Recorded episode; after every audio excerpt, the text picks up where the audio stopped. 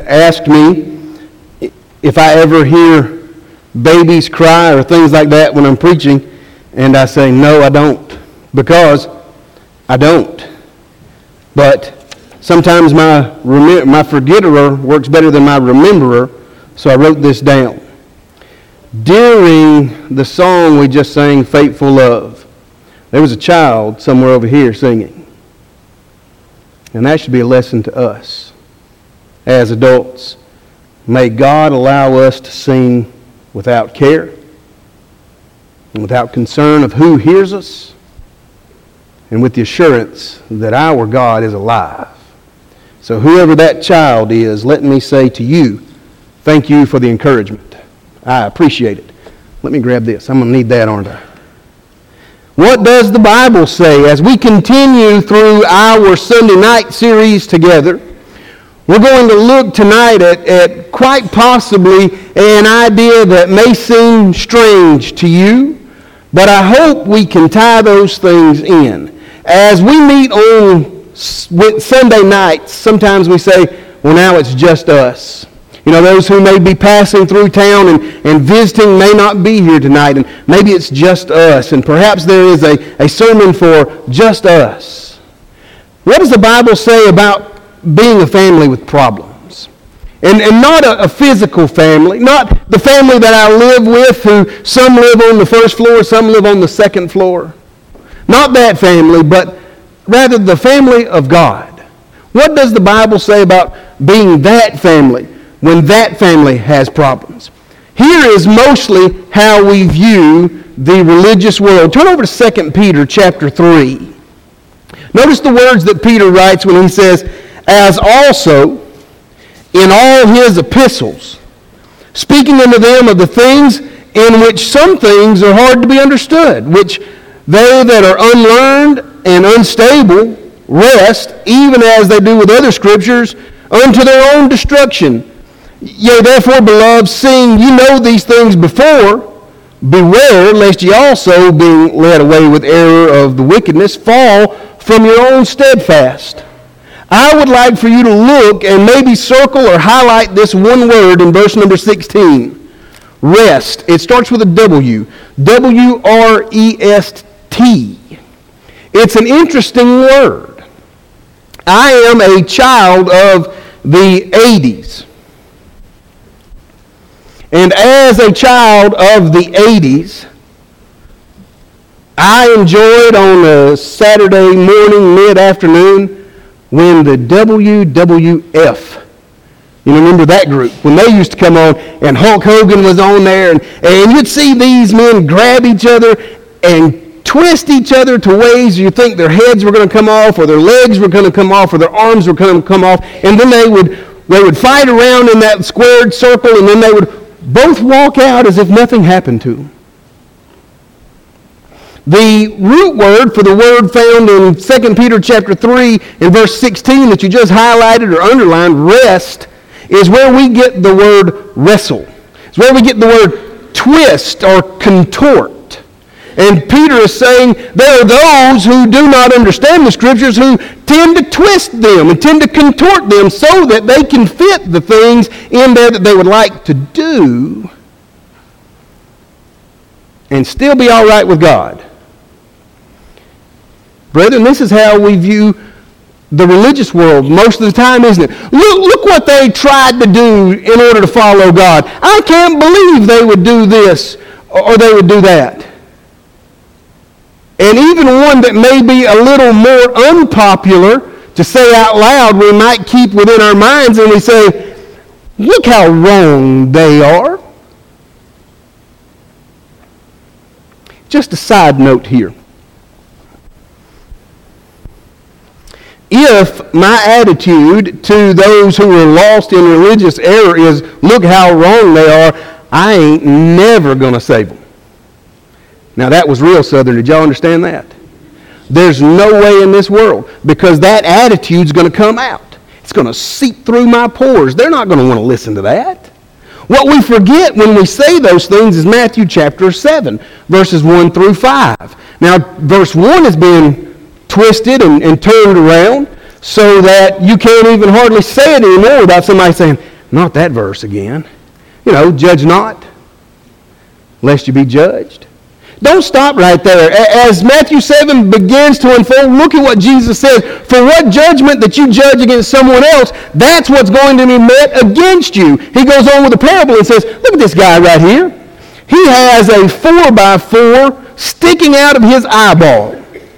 And his idea is to go over here and to try to remove some dust out of his brother's eyeball while this 4 by 4 is sticking out of his own eyeball. You know what he says to him?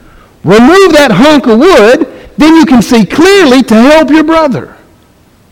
When he begins by saying don't judge, he said you better make sure your back porch is clean before you look at somebody else's. Oh, do y'all know that? Do y'all know that one too? Okay, sorry. Make sure your own life and the things how you live are in line with God before you tell someone else. A lot of times we look at our religious brothers and sisters and we judge them against what we do. That's wrong. Let me say that again. That's wrong. We shouldn't even judge ourselves by what we do. We should judge ourselves in that religious world by what God says. There's a difference.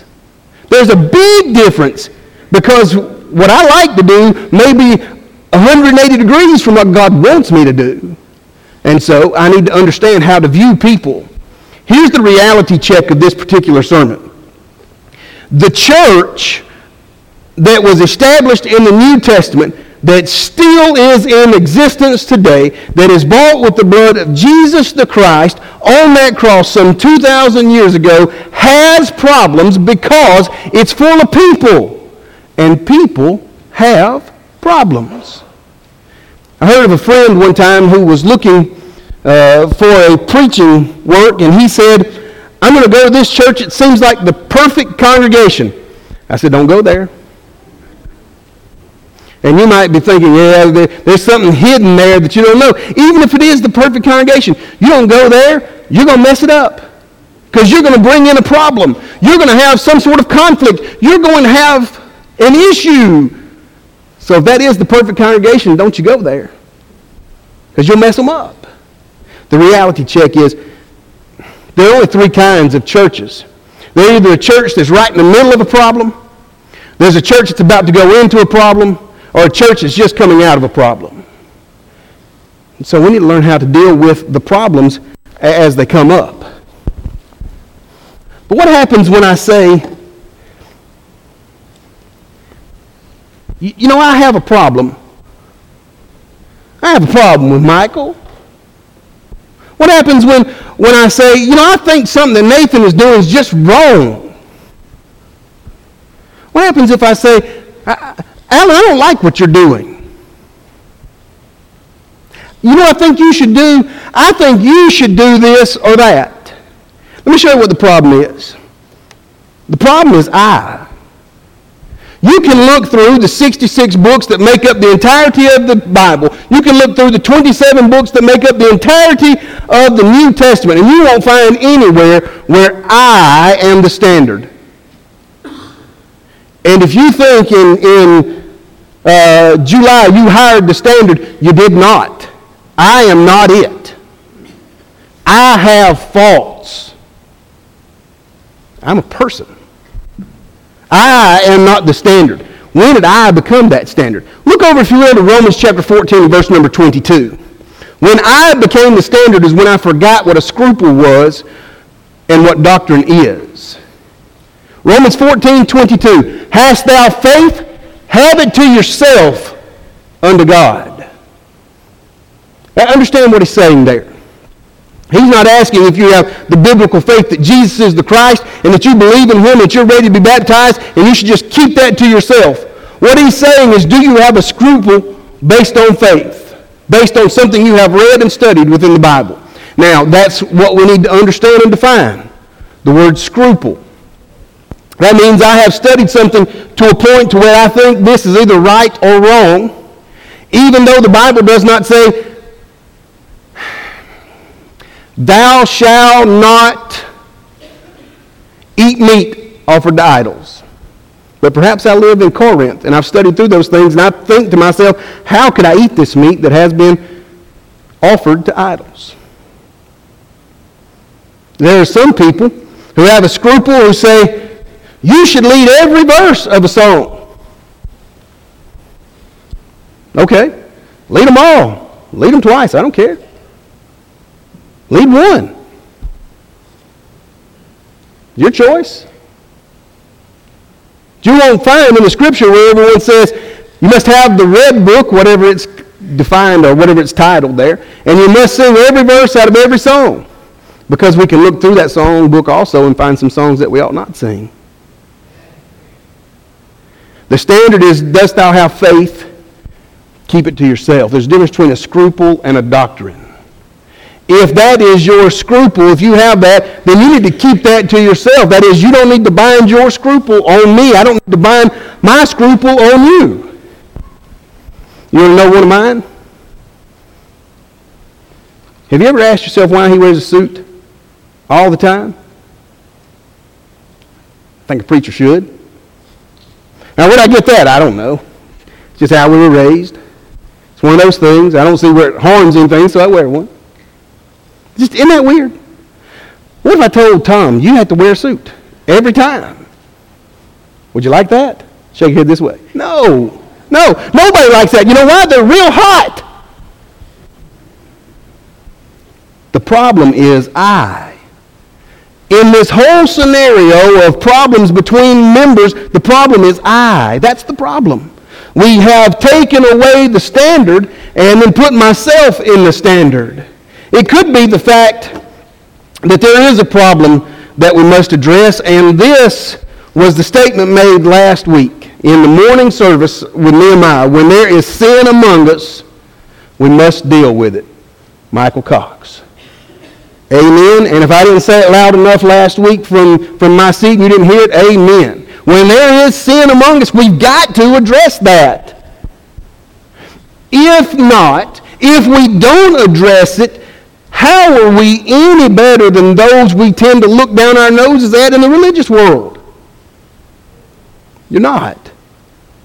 You're just a different flavor of the same thing.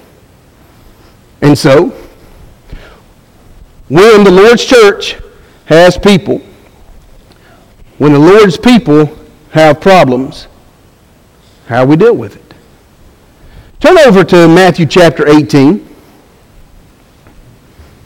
And uh, let's look at the, uh, the scripture that's given to us about dealing with problems. And we're also going to look at Matthew chapter 5, but let's start in Matthew chapter 18. This will be very familiar to most of us. Jesus speaking, and he begins a new paragraph in his speaking, and he says, Moreover, if thy brother shall trespass against thee. Stop right there. Now, let's take a moment to define trespass before we get out of this ballpark. Trespass is one of the six words used to describe sin. And so the idea here, idea here is when your brother has sinned against you. When your brother has caused you to stumble into a point to where you have sinned. Let me tell you what trespass is not. The 2020 definition of being offended. Well, I didn't like that. My lovely bride, y'all, don't tell her to watch this because she'll get on to me. Well, I didn't like that. I don't care. Is it, is it against God's word? No. Well, then you let me deal with my things the way I deal with my things. Sometimes, just because I don't like it doesn't mean it's a sin. Remember, I am not that standard. Moreover, if thy brother trespass against thee, if he has some sin against you, you go and you tell him his fault. Look at this. Between you and him alone. Stop right there. Because, brethren, just to be real frank with you, as a brotherhood, we messed this one up. And I'm going to guess that this place ain't any different. Brethren, I've been here seven months, and just because I don't say everything I know doesn't mean I can't hear. If you have a fault between you and another, you go to them and you tell them alone, and if he hear thee, you gain another. If he listens and is reasonable and understands that's a sin and he repents of it, it's done. Stop. It's finished. There is no need to go on from 16. Why? It's been rectified and reconciled right there. There's no sense in going any further. But if not, there are steps to go that would be further. That's if I have a problem with someone. Look at Matthew chapter 5, and that should be verse 23 and not verse 32. In Matthew 5, Jesus says this, Therefore, if thou bring the gift to the altar and you remember that your brother has something against you, stop right there. Ought. Let's define what ought is. If your brother has ought against you, he has something that you have and somehow offended and caused him to sin. What is it? Well, here in Matthew chapter 5, you don't know. You know he has some kind of problem, but you don't know exactly what that is. Whatever that problem is, and you remember it. Maybe, maybe for some reason you have put it out of your mind as you go through your day, and, and as you are beginning to walk up to that altar in that temple, you think about old Joe, and you said, Man, no, Joe and I have been having some problems. Jesus said, leave that, leave that gift right there. Just put it down and go settle things with Joe. Leave thy gift before the altar. Go thy way first and be reconciled to thy brother. And then, and then come and offer thy gift. If Joe has a problem with me, or if I have a problem with Joe, I'm supposed to go to him. You know, if, if, Joe has a problem with me, he's supposed to come to me. If you melt Matthew chapter 18 and Matthew chapter 5 together, here's what you're going to get. If Carl and I have a problem, we're supposed to meet somewhere right in the middle of this aisleway as he's coming to me and I'm going to him. But you tell me how many times that happens. Doesn't happen. You say, preacher, that's the Old Testament, though. That's, Jesus lived under the Old Testament. All that's been nailed to the cross. That principle is found in 1 John chapter 4, verse 20 and 21. It's right there. You have a problem with your brother? Go to him. Don't go to everybody around him. Go right to him. Tell him what it is. Fix it. Move on with life. We got bigger fish to fry than, than dealing with little bitty petty problems. We can move past that. Notice this.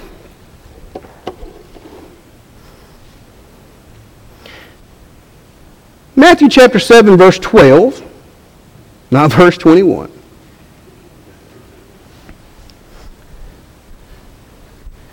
That verse that we have dubbed the golden rule. You know, treat folks the way you want to be treated. You know that rule? Does that not mean anything anymore? You know what I'd like for somebody? I'd like for Drew to be mad at me and tell everybody else in this room except for me. That's what I'd like.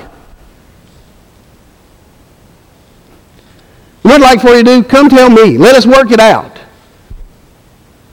Does it not mean anything anymore? What we've become is so determined to tell somebody they're wrong, we won't help them live righteously. Notice, if you will. Here she is. She's caught. Her hands are, are red. They bring her to Jesus and said, This woman was caught in the very act of adultery. The law says, kill her. What do you say? You remember what he did? He wrote on the ground. He tried to ignore them. Why? Because he knows they're baiting him. He's baited, getting baited into something. From that position of riding on the ground, he says, whichever one of you has no sin, throw the first stone. And begins to write again.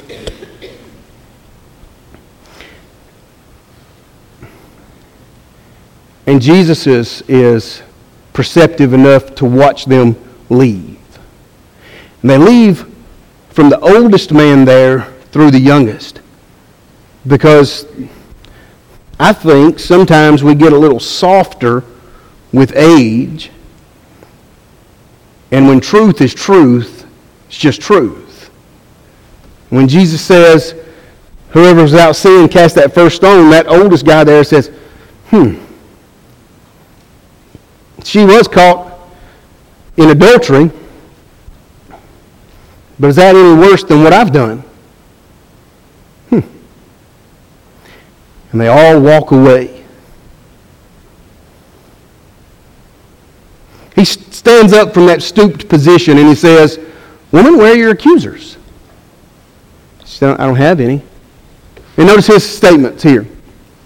Neither do I accuse thee. Go and sin no more. By the law, Jesus could not accuse her. He didn't see what she was doing.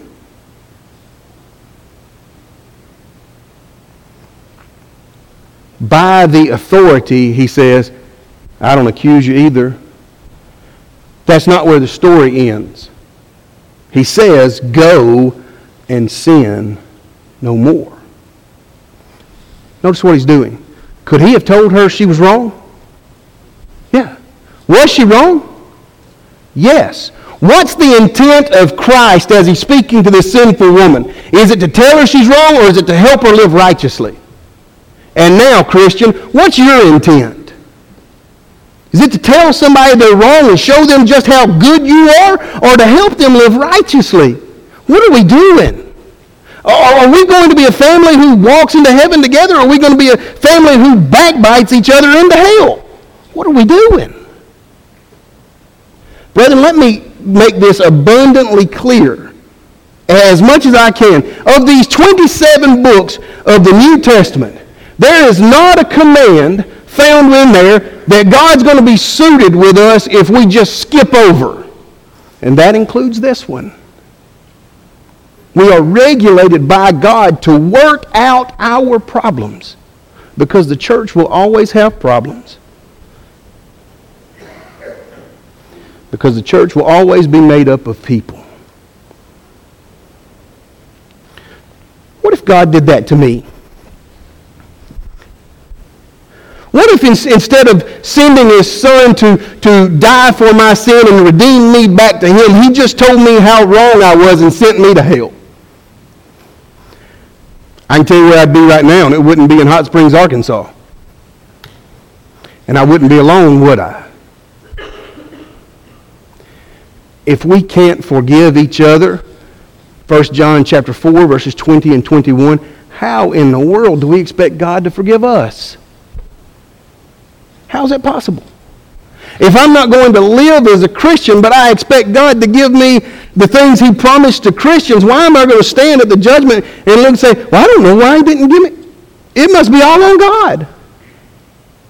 Mm-mm, brethren.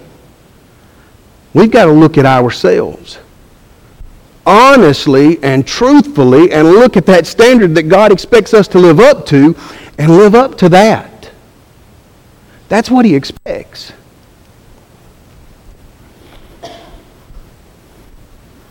Michael and I were talking in the uh, office last week. And I was telling him that this particular uh, sermon series and these particular events on this sermon series will really make that place right there feel like an island. Even though, as we're studying, I see you uh, shaking and nodding and kind of saying, go get them and all that kind of thing. These are not very easy sermons to preach. Then again, I never did enjoy whipping my children.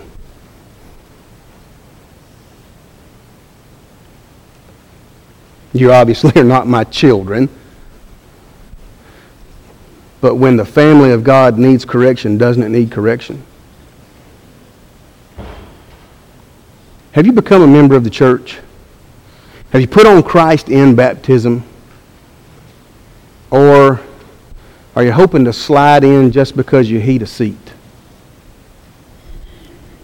Come to God.